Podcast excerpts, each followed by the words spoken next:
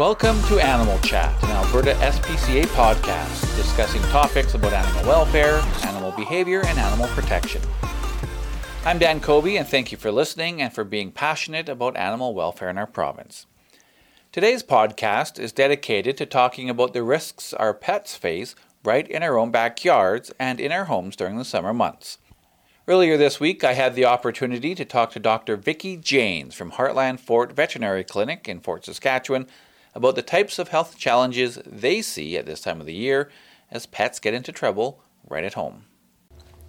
Dr. Vicki Janes, thank you very much for joining us today. We're talking about uh, common issues that you may see in your clinic with uh, dogs and cats, um, things that they may get into trouble with in their own yard. Um, we'll sort of separate this into dogs and cats separately. So, uh, when we're talking about dogs, what issues do you see coming in? Things that people should hopefully be aware of so that they can prevent their animal from getting into trouble in the first place? Absolutely. So, um, thanks for the intro, by the way. Um, so, out in the yard, um, and, and, if we're talking about an enclosed yard in particular, um, we're looking more for um, trouble that dogs can get into um, that are almost always there. So, there's always going to be, you know, maybe someone threw something over the fence or a magpie dropped something. but for the majority of the time, the toxins tend to come from things inside the yard. in particular, we have a lot of issues with plants, um, and uh, depending on the weather, so this year will probably be a pretty bad year for the little mushrooms that grow, the fairy rings in the backyard. Um, there's a lot of wild mushrooms that have toxic potential in terms of causing some stomach upset, maybe some diarrhea, um, but don't actually harm the dogs internally. And then there are some, some mushrooms that can cause um, some toxicity concerns that are a lot more dangerous. Uh, and they're very difficult to differentiate just by appearance. So there's a lot of great. Um, uh, uh, pictures on the internet of what the different mushrooms look like because some of those little white mushrooms in the backyard are not really all that scary, um, but sometimes they can be if they're growing out in a field. Um, we also have a lot of plants that people don't know. I myself do not have a green thumb. If it doesn't ask me to feed it a couple times a day, I probably won't remember. Um, so uh, for myself, I don't know a lot of the plants that are growing in my backyard. Um, I bought the house, it came with beautiful greenery, um, and my, my pets do try and chew on a lot of the plants that are out in the backyard. Um, and so just knowing what you have in your backyard in the event that your pet gets sick um, will really help in terms of knowing whether or not that plant had a potential for toxicity.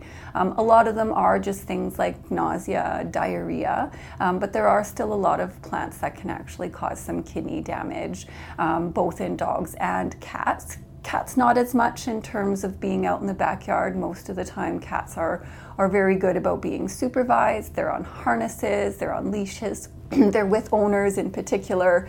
Um, but for for dogs, a lot of them are the ones that are a little bit more mischievous than others. Curious, I like to get into things for sure. For sure yeah. What are the the top plants uh, that can cause serious health issues for your dog? Um, so lilies is our, our biggest one, um, and the scary thing about lilies is it takes very, very little amount of plant to cause some serious harm to both cats and dogs. Um, and in addition, it's every part of the plant that can cause toxicity. Uh, so a lot of times, you know, people will, will call and say, well, my cat just sniffed the lily and has some of the, the little um, middle parts on their nose, but they, we didn't actually see the cat eat it. Um, but sometimes that little pollen that sits on their nose when they sniff the lily and then afterwards they groom themselves, sometimes that's enough to get them into some serious trouble. So, um, lilies would probably be our number one toxicity, both um, plant wise, indoor and outdoor. Um, but depending on season, we have a lot of Easter lilies, we have a lot of poinsettias. Yeah, poinsettias can cause a lot of toxicity. Um, those are mostly, again, just vomiting and diarrhea. Um, they don't cause any sort of kidney damage, but it's just something that people don't really think of when you buy a plant or you gift a plant to someone, um, and they can cause some potential harm. I've had quite a few of my family members gift me lilies because I love them, but at the same time, I just tell them I can't have those in my house because I know know my cats will go after them. So um, there's there's definitely those two big concerns I would say are, are our most common in regular practice. Any others in the garden that you see sometimes that cause issues that are, are ones for people to watch out for? Yeah, so um, in the garden, there's, and um, you'll have to forgive me, I don't remember the names of them, but there are um, a few plants. That the taxonomic name um, is the, the part that I don't know, um, but um, things like, I think it was Dieffenbachia is a big one that can cause toxicity and kidney damage to, to cats and dogs. and uh, there's a lot of others that just can cause some concerns like choke cherries um, the ones that fall off the trees. They can cause, again, some tummy upset, but not necessarily toxicities, but we do consider it a toxic part of, part of a plant.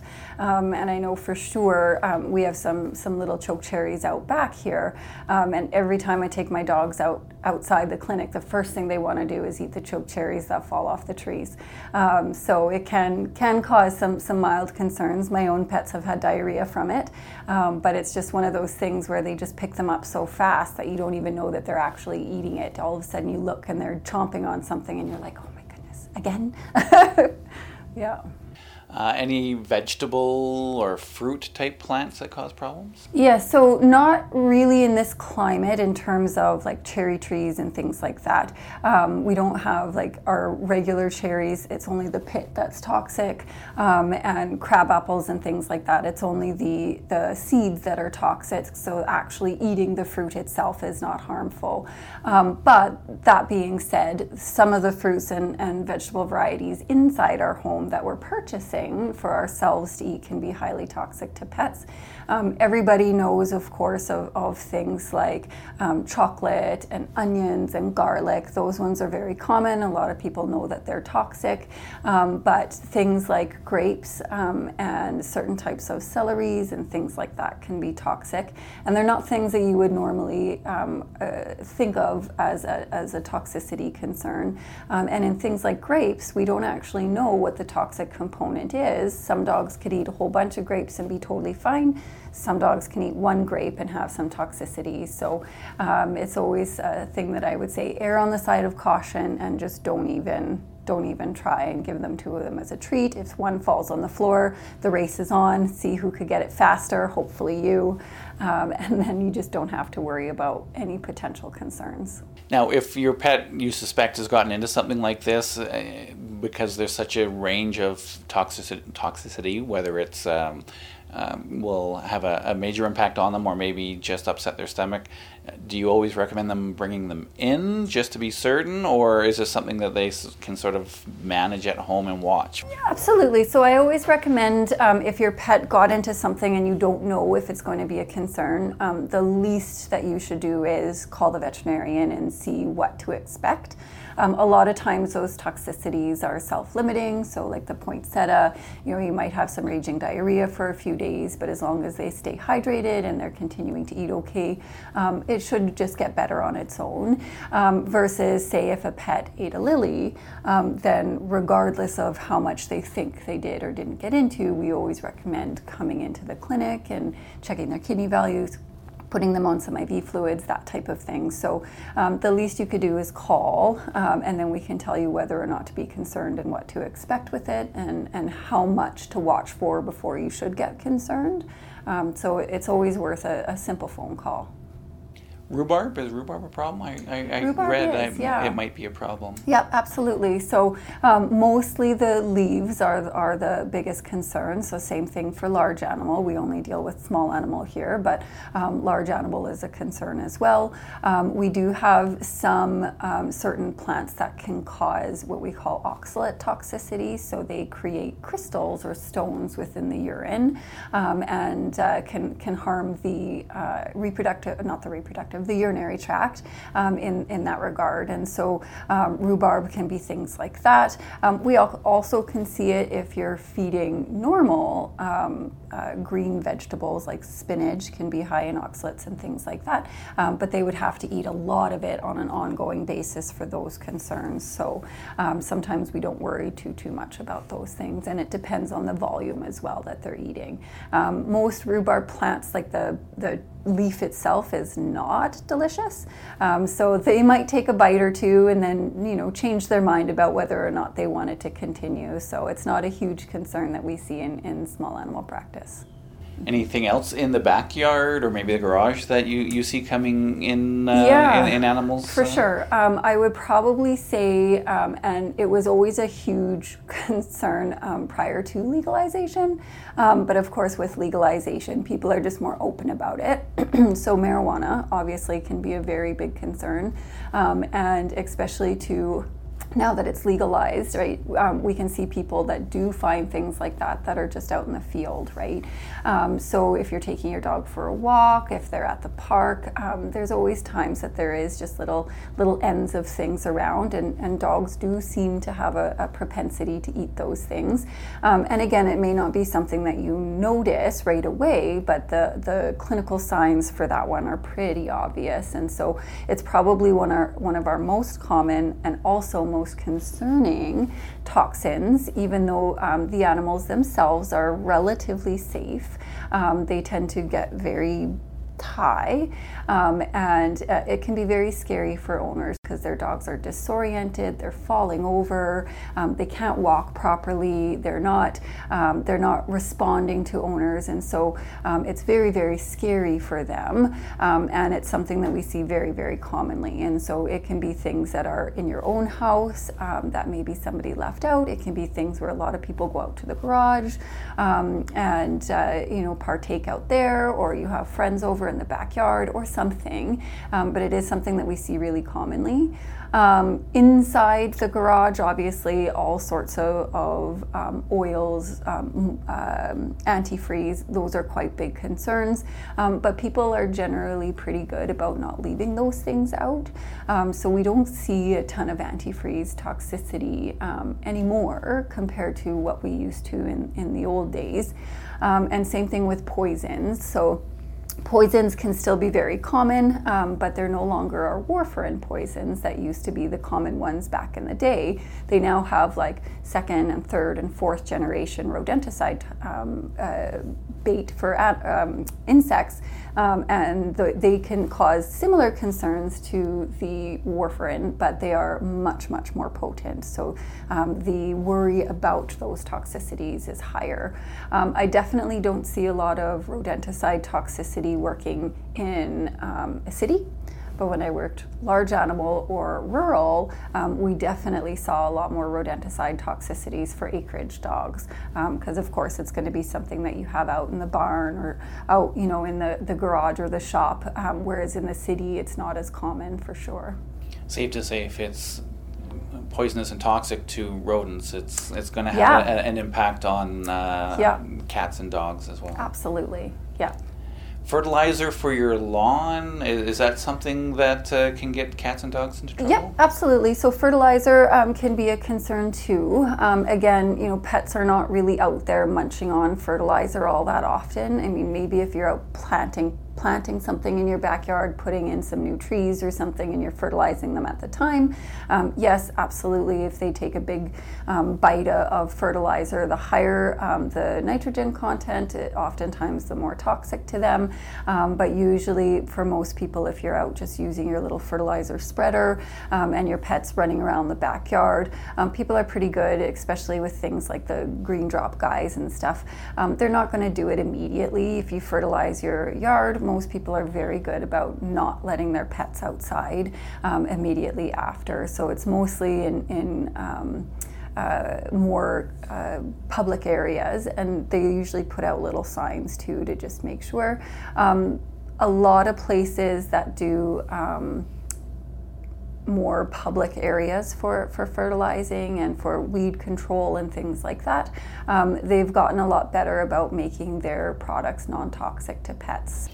Uh, any other uh, concerns, things that you see, recommendations you would make to pet owners regarding their, their backyards? Um, in terms of your backyard, so first of all, if you have a, a pet that's maybe a little bit more um, curious or a, a pet that's a little bit more mischievous, um, they have lots of great um, uh, fences that you can get for your plants just to protect them from your pets. Um, same thing too in terms of different types of mulches. Um, sometimes the mulch in your backyard might be treated for something, so just to be cautious about that. Um, do- dogs love wood mulch. They love to chew on wood. Um, they love to, to eat those pieces. Um, so just being cautious about what type of mulch that you get. Um, and then of course, uh, unlike myself, don't don't uh, go by my example when you move into a new house. figure out what kind of plants you have in your backyard. So um, when your dog is digging at them or chewing the leaves off or something like that, then then you know what to expect. So um, just mostly educating yourself, and if you don't know, maybe make a call to your local veterinarian just to see if there's anything to be concerned about. Anything specific to cats? Um, cats are, are um, a little bit smarter than dogs about eating things that they uh, shouldn't. So um, mostly cats are um, they're a little bit more picky. They do love plants um, and they do love um, more rubbery things. So for cats, we don't tend to see as much toxicities for them as we do foreign body ingestions for things inside the house. But plants for cats is very commonly lilies. they like spider plants, which are not necessarily toxic. Um, and uh, outside, it's mostly just grass. But again, you know, if you've treated your grass or anything like that, then it can be a concern. Um, cats are also um, a little bit nicer too, and for some reason, when they eat things out in the backyard, like grass, um, a high proportion of them will just come in and throw it up on the carpet for you. So um, we, we don't see as many toxicity concerns with cats in, in that nature, um, but lilies would definitely be any, any of those types of, of house plants are more concerning. Um, in terms of um, cats, uh, they're they're a little bit scarier to treat because they choose to to eat the things that are the most toxic. So whenever we have a cat toxicity, they are the ones that usually end up here in hospital versus dogs are are usually a, a treat them and go home type of thing. So it's a little bit different in kitty cats for sure. I, I read something one time about being able to tell if your pet throws up the, from the color of, of the vomit, being able to determine whether it's just them throwing up because it didn't settle in their stomach, whether it was just food or whatever, or something that's more serious. Is do you have any kind of rules of thumb on that one? Um, for the most part, I would say, um, you know, anytime your pet vomits, it's usually abnormal. Um, you know, for for the color, um, it depends. Sometimes they'll just throw up froth. Um, sometimes they'll throw up bile, which is yellow in color, and that just means that their stomach has been a little bit more empty. Um, of course, if there's any blue or green color in the vomit, um, those are a little bit more concerning because they dye um, mouse poisons and things like that those bright colors for for that purpose is so that we can tell when they come out one end or another um, that something happened. Um, and then of course um, for uh, pets if their vomit has a really really foul odor to it like more than just vomit does um, and it's like a dark greeny or brown color then i'm always concerned um, because that usually means that things are not moving very well. So that's a big concern for for vomit it as well. In the house, um, xylitol, uh, anything containing xylitol uh, is problematic. Explain what xylitol is and, and the things that might contain it. You bet. So xylitol is a, is a sugar substitute. So it's one of our um, sugar alternatives, much like aspartame or uh, sucralose, um, except xylitol um, is highly toxic to pets due to um, what it does to their blood sugar. So it causes them to go hypoglycemic or have very low blood sugar. Um, and those effects can last for days. Uh, and so xylitol toxicity can be very, very dangerous and usually requires multiple days in hospital due to the effects on, on um, their blood sugar. Uh, xylitol is now commonly found in um, sugar free gums, it can be found in um, sugar free peanut butter or um, peanut butter alternatives like the powdered peanut butters and that. Um, so, mostly if you're buying a product that has the, the sugar free label on it. Just to be very cautious that if you have anything that contains xylitol, um, that you don't make dog treats or leave it out so that they can get it out of your purse or off the counter or something like that, because it can be one of the most expensive um, as well as detrimental toxins out there. Ticks and fleas are, are a problem outside, regardless of whether you're in your yard or not. In fact, they're probably more of a problem on walks, I would think, than they are in your yard. But it, it is something that you see on an ongoing basis? Absolutely. It's definitely becoming more prevalent um, as each year passes. Um, and we're also starting to see ticks more commonly in urban areas rather than just rural environments. So we are more concerned if you're going hiking or camping or if you live in a, in a, on an acreage that has a lot of wooded areas. Um, those are definitely more concerning, tall grass, um, but they are everywhere. They're, they're um, around all year, but there's definitely a season where we see them more commonly, which is um, spring through fall. Um, we are seeing um, a lot more uh, people who are aware of ticks and are taking precautions in terms of using tick preventatives on their pets. Um, I would say that uh, the majority of my patients this year have, have elected to take tick prevention, um, and especially too, I find um, with having COVID the last couple of years and people not really being able to do a whole lot, um, the the quality time that people have been spending with their pets, getting new pets, getting out and about, going for walks, taking them to the dog park, going camping has been coming, becoming a lot more common. Um, and so that we have a lot more pets in those areas for sure. Um, uh, outside of our province is, is a big concern too. So Saskatchewan and Manitoba are, are very prevalent for ticks. Uh, and we have people traveling there. You know, they've got family, you can't really go anywhere else. Um, so, you know, you visit your family or you, you go um, travel a little bit more locally. And so um, a lot of those places do have some some tick concerns as well, and so people are electing to to educate themselves and take tick prevention for for travel, um, regardless of, of, where they tend to be going. Ticks are hard to see. How uh, what, what would be the indication that that the scratching that your dog may be doing is a tick? Yeah, so um, for the most part, depending on the life stage of the tick, some of the, the nymph stages are exceptionally difficult to see. Um, and a lot of times, um, if your pet has a tick, most people end up finding them once they're engorged. So they're a little bit larger, um, they've had a blood meal, you feel a little lump on your dog, you investigate, and that little tiny skin tag has legs. Um, and so that's usually how we find them. Um, some people will know that it's a tick right off the bat and they'll come in and, and we'll have it removed. There is a free surveillance program available for ticks, um, and that surveillance program just checks to see if they are the Lyme disease carrying tick and if they are carrying Lyme disease. So, um, if you do find a tick, even if you take it off your pet yourself, you can always bring it in for free surveillance to any local vet clinic.